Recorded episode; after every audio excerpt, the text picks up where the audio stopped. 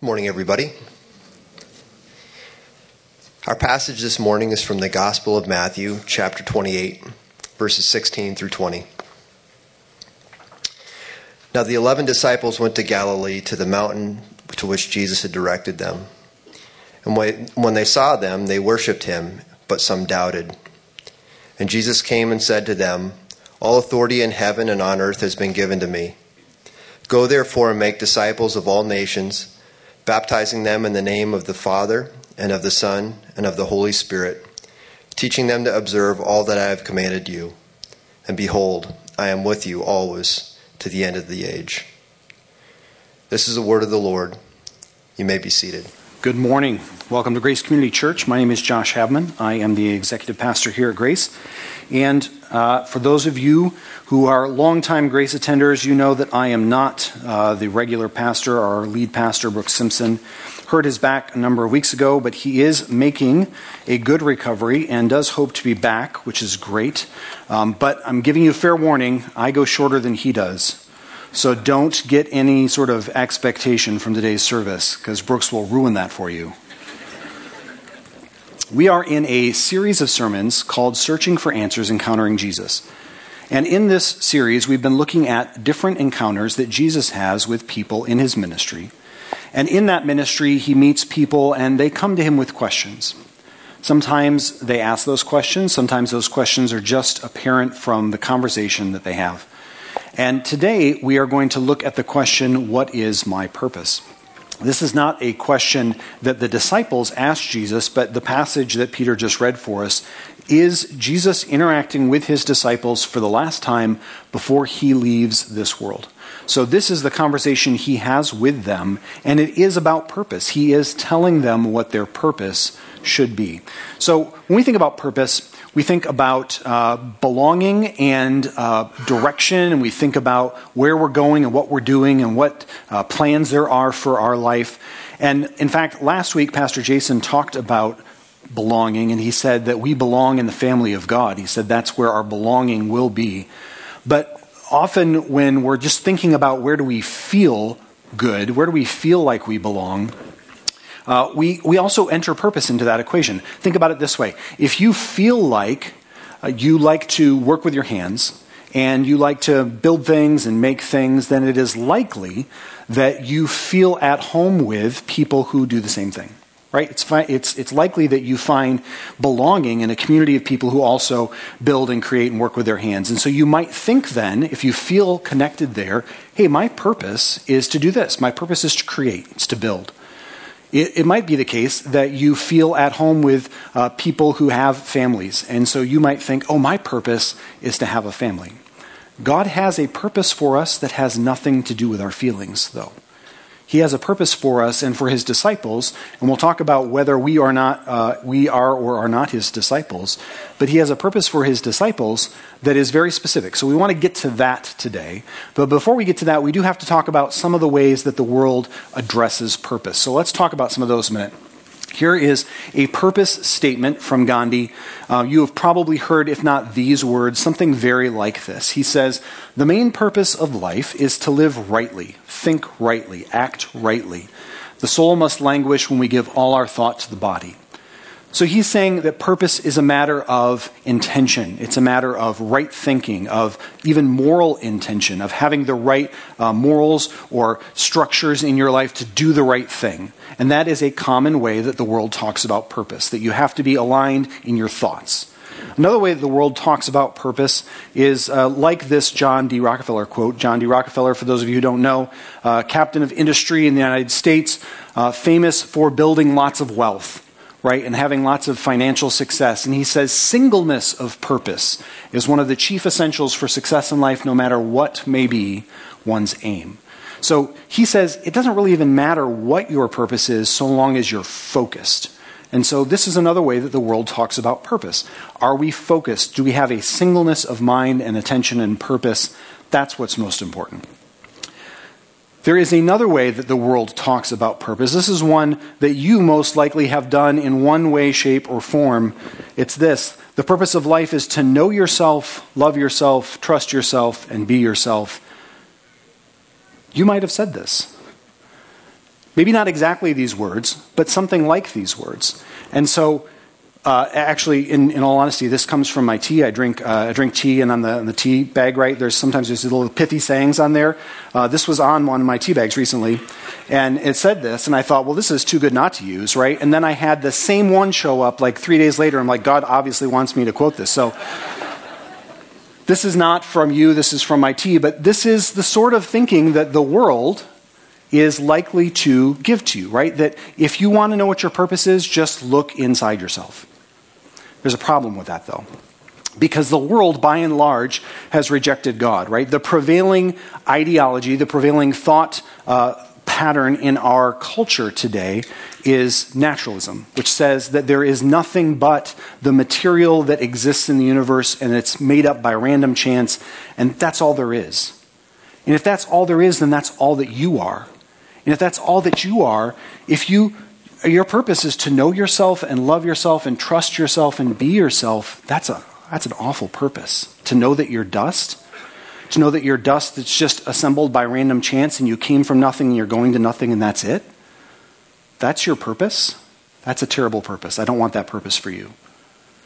And if you believe that there's a God, this is severely lacking because he's not anywhere in there.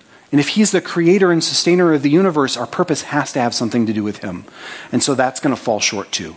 So here's what we're going to do we're going to look at what Jesus tells his disciples their purpose is um, a couple of different ways. Number one, we're going to look at this uh, di- divine dichotomy. A dichotomy, for those of you who don't know, is just a splitting into two parts.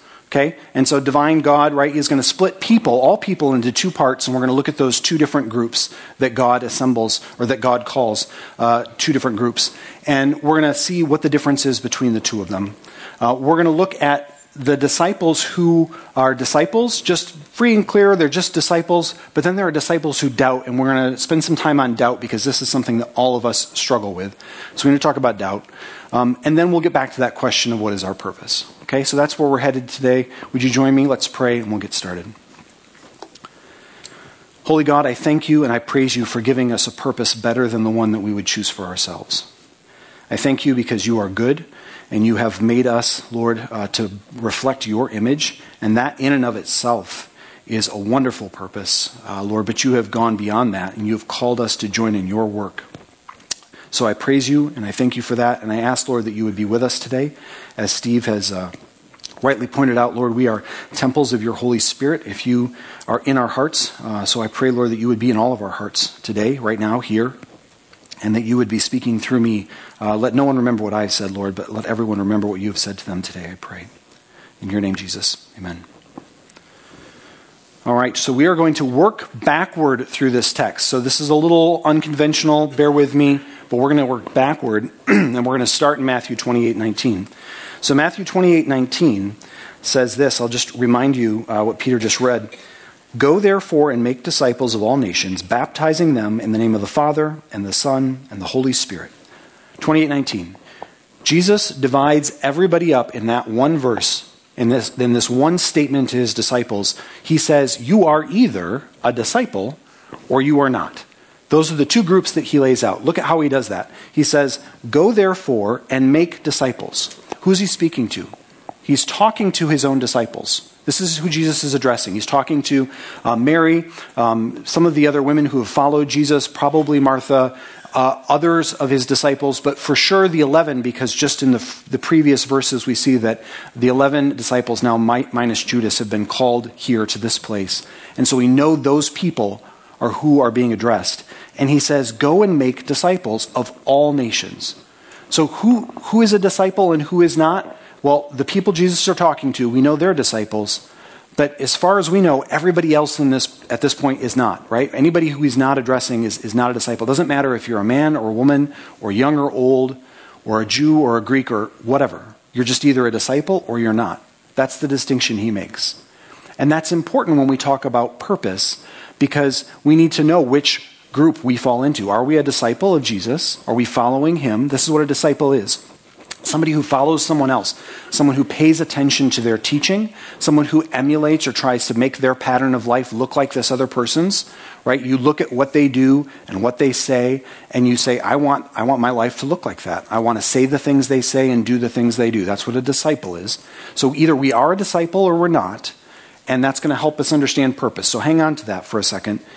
And let's look at the way that Jesus describes these disciples because we have some ideas already about what a disciple looks like and what a disciple doesn't. In Matthew 28 17, we're going backwards up through the text here, Jesus says this. Uh, I'm sorry, the text says this. Jesus doesn't say this. Um, 28 17 says, And when they saw him, these are the disciples now, and when they saw him, they worshiped him. Okay, so that sounds like disciples, right? The disciples are worshiping Jesus. That makes sense. And then the very next words, but some doubted. They worshiped him, but some doubted. So look at what Jesus says. There are two groups of people. There are disciples and there are not disciples. You are either in one or the other. You are not, there's no middle, right? There's no maybe a disciple. You either are or you aren't, you are not. But uh, of all of the ways you can't, uh, you, you don't follow Jesus, right? There are many. You could just doubt. Um, you could just not be sure. You could not believe. You've decided in your mind that I, I don't believe. Or you could reject God. There's really just kind of two options for the disciples. Some simply believe. And there are many instances in Scripture where people come to Jesus and they don't appear to have any doubts. That's, that's a common thing. They, there are people who come to Jesus and they don't appear to have any doubts, they just believe.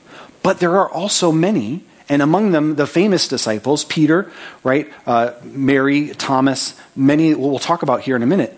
There are many who doubt. It doesn't mean that they're not disciples, they just doubt. And so you can be a disciple and also doubt. So let's look at what that means because that sounds foreign to some of us. Some of us feel uh, not so comfortable with that. We feel like if we're disciples, we ought to just trust Jesus. And He does want you to trust Him, but He knows that you're going to struggle. So let's look at Peter at the crucifixion. So I'm not going to turn to this text. If you want to, you can turn to that text.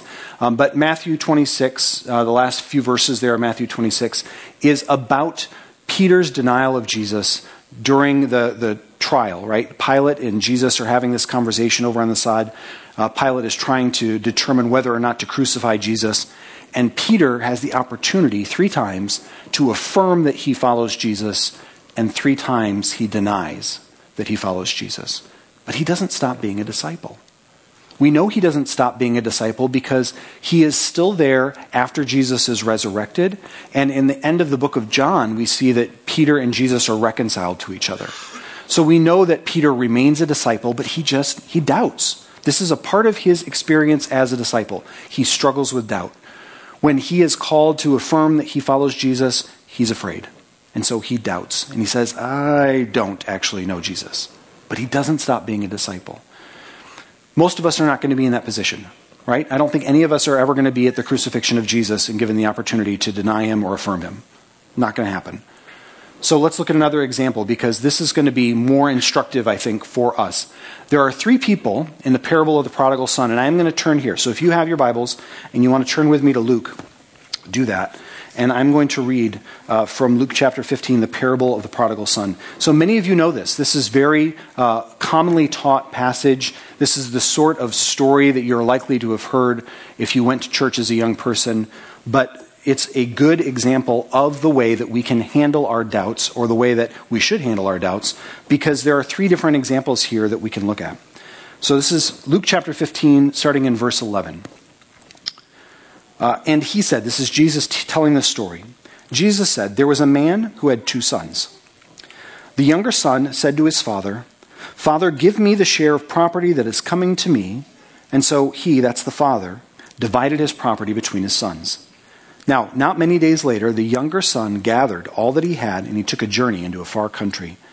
And there he squandered his property in reckless living, and when he had spent everything, a severe famine arose in the country, and he began to be in need. And so he went and he hired himself out to one of the citizens of that country, who sent him into the fields to feed pigs, and he was longing to be fed with the pods that the pigs ate, and no one gave him anything. So this is the first example. This is the prodigal.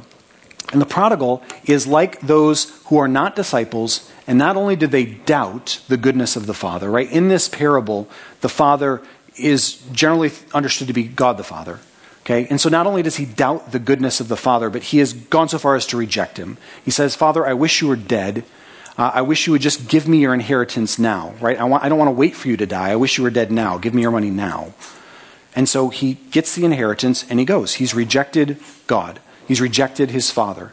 And that is where many people who are not disciples are. They've just rejected God. Let's keep reading the story. But when this younger son came to himself, he said, How many of my father's hired hands have more than enough bread? But I perish here with hunger.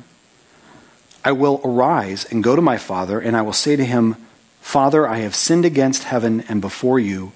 I am no longer worthy to be called your son. Treat me as one of your hired servants. And he arose and he came to his father. But while he was still a long way off, his father saw him and felt compassion and ran and embraced him and kissed him. And the son said to the father, Father, I have sinned against heaven and before you. I am no longer worthy to be called your son. But the father said to his servants, Bring quickly the best robe, put it on him, put a ring on his hand and shoes on his feet, and bring the fattened calf and kill it. Let us eat and celebrate, for this my son was dead and is alive again. He was lost and is found, and they began to celebrate. Now, I just told you the father in this parable is typically understood to be God, but this father can also be a model for us. This father doubts that his son is alive. He thinks his son is dead. And so when he sees his son coming down the road, he runs out to meet him and embraces him. And before his son even asks for forgiveness, this father has accepted him back into the family. So he has doubted and he has struggled with that doubt, but he has not stopped believing. So this is another example for us of what a disciple can do. I'm not saying this father is a disciple, because Jesus is not telling this parable about disciples. I'm just saying this is an example from Scripture of what it looks like to struggle with doubt and still believe. So he struggles with his doubt because he thinks his son is dead, but he doesn't stop hoping in God. And so when God returns his son, he praises God and brings his son back into his home. But there's another brother, there's a second brother. Verse 25 Now his older son was in the field. And this older son came and drew near to the house. He heard music and dancing. He called one of the servants and asked, What do these things mean? And the servant said to the older brother, Your brother has come, and your father has killed the fattened calf, because he has received him back safe and sound. But this older brother was angry and refused to go in. So his father came out and entreated him. But he answered his father, Look, these many years I have served you, and I have never disobeyed your command, yet you never gave me a young goat that I might celebrate with my friends. But when this son of yours came, who has devoured your property with prostitutes, you killed the fattened calf for him. And the father said to him, Son, you are always with me, and all that is mine is yours. It was fitting to celebrate and be glad for this your brother was dead and is alive. He was lost and is found. This brother is another example of how we can do discipleship with doubt wrong. Right? The, the younger brother, he gets it wrong at first. He eventually turns around. We'll talk about that in a minute. But he rejects God. Here's a disciple who doesn't stop believing, but doubt becomes his foundation. He ceases to believe that his father is good. He stops believing that. So the doubt takes over. And even though he lives with his father, and even though he obeys the commands of his father, he's not in right relationship with his father because he doesn't trust his father. And we can get this way as disciples. So here are some examples for us. We've got the father, uh, the prodigal, rather, um, the older brother, and the father. And all three of them represent different examples of how we can handle doubt in our relationship as disciples. So the prodigal, he starts out not as a disciple at all. And when he is convicted, the scripture says when he came to himself, right? We understand that it is the Holy Spirit at work in us that creates this understanding of our sin. He confesses. He says, I'm a sinner.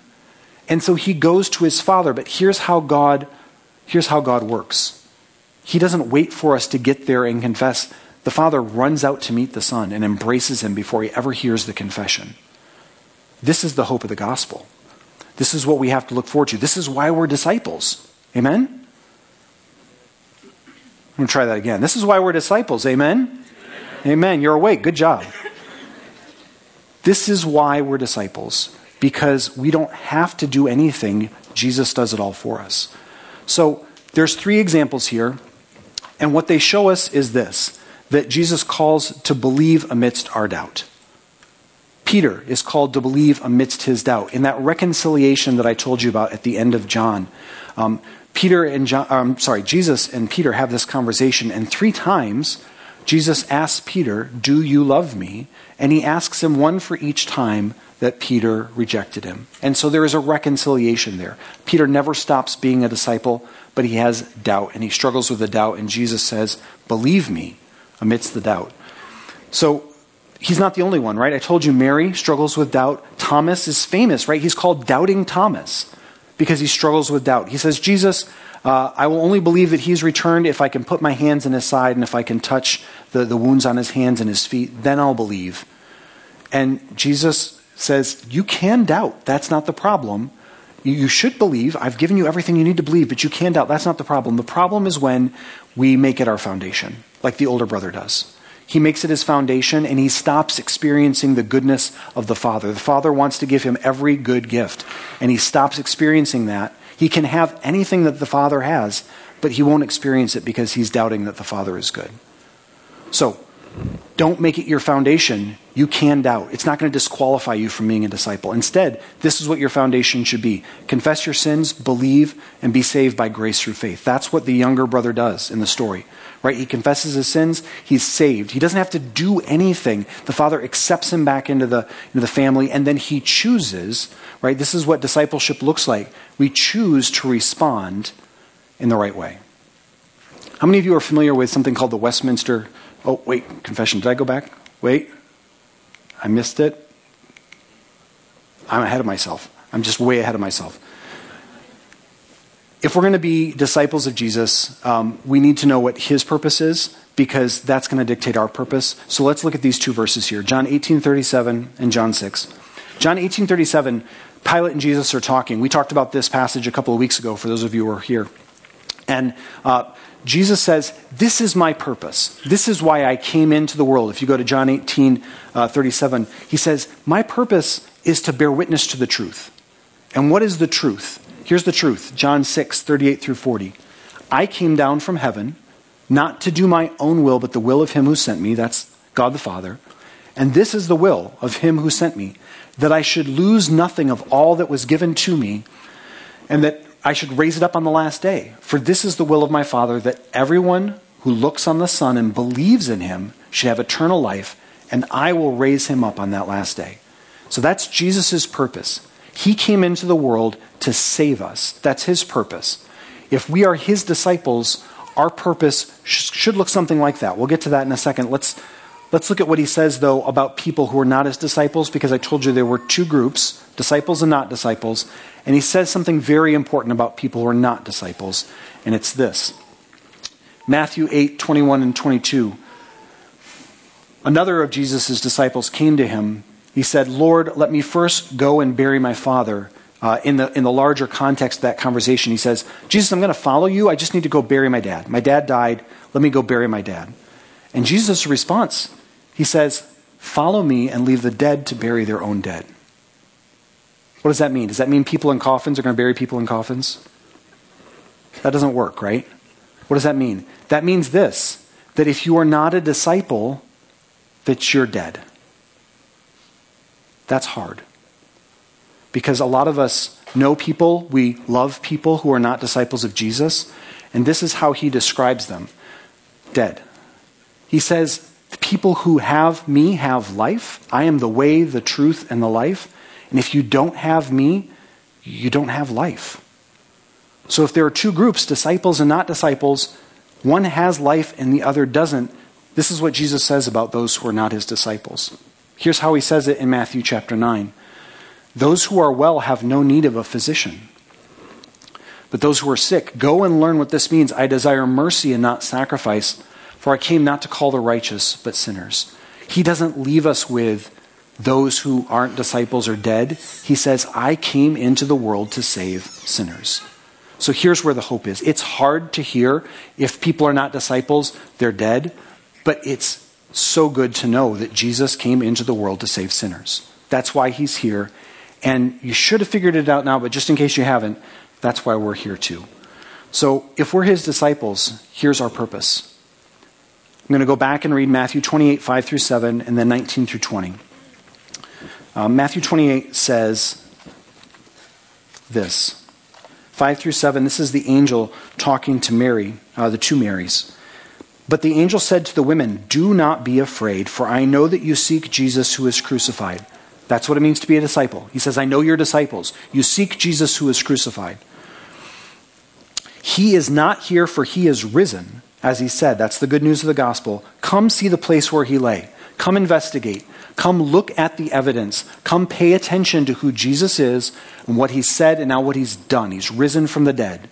Okay? So this is our purpose to be like Mary here and to see what Jesus has done. And then, verse 7 go quickly and tell his disciples that he's risen from the dead. And behold, he's going before you to Galilee. There you'll see him See, I have told you. So Mary and the other Mary are given the specific instructions of telling the other disciples that Jesus has risen from the dead. But then all of the disciples, now in verse 19 and verse 20, are given the specific instruction of making more disciples. It says in verse 19, Go therefore, make disciples of all nations, baptizing them in the name of the Father and of the Son and of the Holy Spirit, teaching them to observe all that I have commanded you, and behold, I am with you always till the end of the age. This is our purpose from God, that we would be disciples who make disciples and glorify God and enjoy Him forever. Now, the question who's heard of the Westminster Catechism? Anybody? Anybody? We've got some silent nods. We've got some people who are probably in shock right now and some trauma because of the Westminster Catechism. Anybody as a child have to memorize the Westminster Catechism? Nobody wants to admit to it? It's okay. So, for those of you who don't know, right? The Westminster Catechism is a teaching tool designed hundreds of years ago by Christians in England um, who wanted to teach illiterate Christians, people who couldn't read or write, um, how to understand the gospel. And so they used this tool, a series of questions and answers, to help people understand what their faith was, what they believed in their faith. And the very first question is what is the chief end of man? Or what is the purpose of mankind? And the answer is this to glorify God and enjoy Him forever. What does that have to do with discipleship? How does God want us to glorify Him? He wants us to be disciples who make disciples. That's how we glorify God. That's how we bring praise to God, by sharing the good news with other people. It's not how we get saved, but that's how we glorify God. And He wants us to enjoy Him. It says, uh, Behold, I am with you always till the end of the age. And then He also said, we read earlier, He's going to bring all these people to himself who are his disciples, and they'll be with him eternally. So, this is what it means to glorify God and enjoy him forever, to be his disciple. That's our purpose. Um, C.S. Lewis says it this way He says there are two kinds of people those who say to God, Thy will be done, and those to whom God says, All right, then have it your way. And that's essentially the difference between a disciple and not a disciple. If you're a disciple of Jesus, you're saying, I want your will because I'm going to follow after you. And if you're not a disciple, you're asking God, like the prodigal son did, right, to give you the inheritance now because I'd rather I didn't have to deal with you at all. So those are the choices. Those are the choices. And if your purpose if your purpose is a question for you, what is my purpose? What am I doing here? I've lived a lot of years on this life. I don't know what I should do next. If your purpose is in question, consider that Jesus has called you to be a disciple and that we are calling you to be disciples. That's why we're here. Grace Community Church exists, right? That's our mission to be disciples who make disciples. That's why we're here. And that's what we think you are called to do as well. Um, this morning, we are going to have communion. And if you did not pick up one of these on the way in, uh, raise your hand. We've got some ushers here in the back, and they will bring you one of these. So just keep your hand up for a second. Uh, the praise team is going to come out and this morning, instead of going straight to communion, what we're going to do is uh, we're going to give you some few moments uh, as we sing a song to reflect on what it means to be a disciple or not a disciple and what you want to do. What is your choice? So we're going to encourage you to, to reflect on that. Um, if you want to take communion with us this morning, is open to all believers. Uh, as we think about what it means to be Jesus' disciples, I want to encourage you with something, and that is that Jesus doesn't ask us to do things that he himself does not do. And let's say that again. Jesus does not ask us to do things that he himself does not do. Now, he does ask us as disciples to be willing to give up our lives, but we know that Jesus gave up his life. And that's why we're doing this to remember his death. So, Jesus, on the night he is betrayed, on the night he is to give up his life, he took bread and he broke it and he said, This is my body broken for you. Do this in remembrance of me. Take the bread.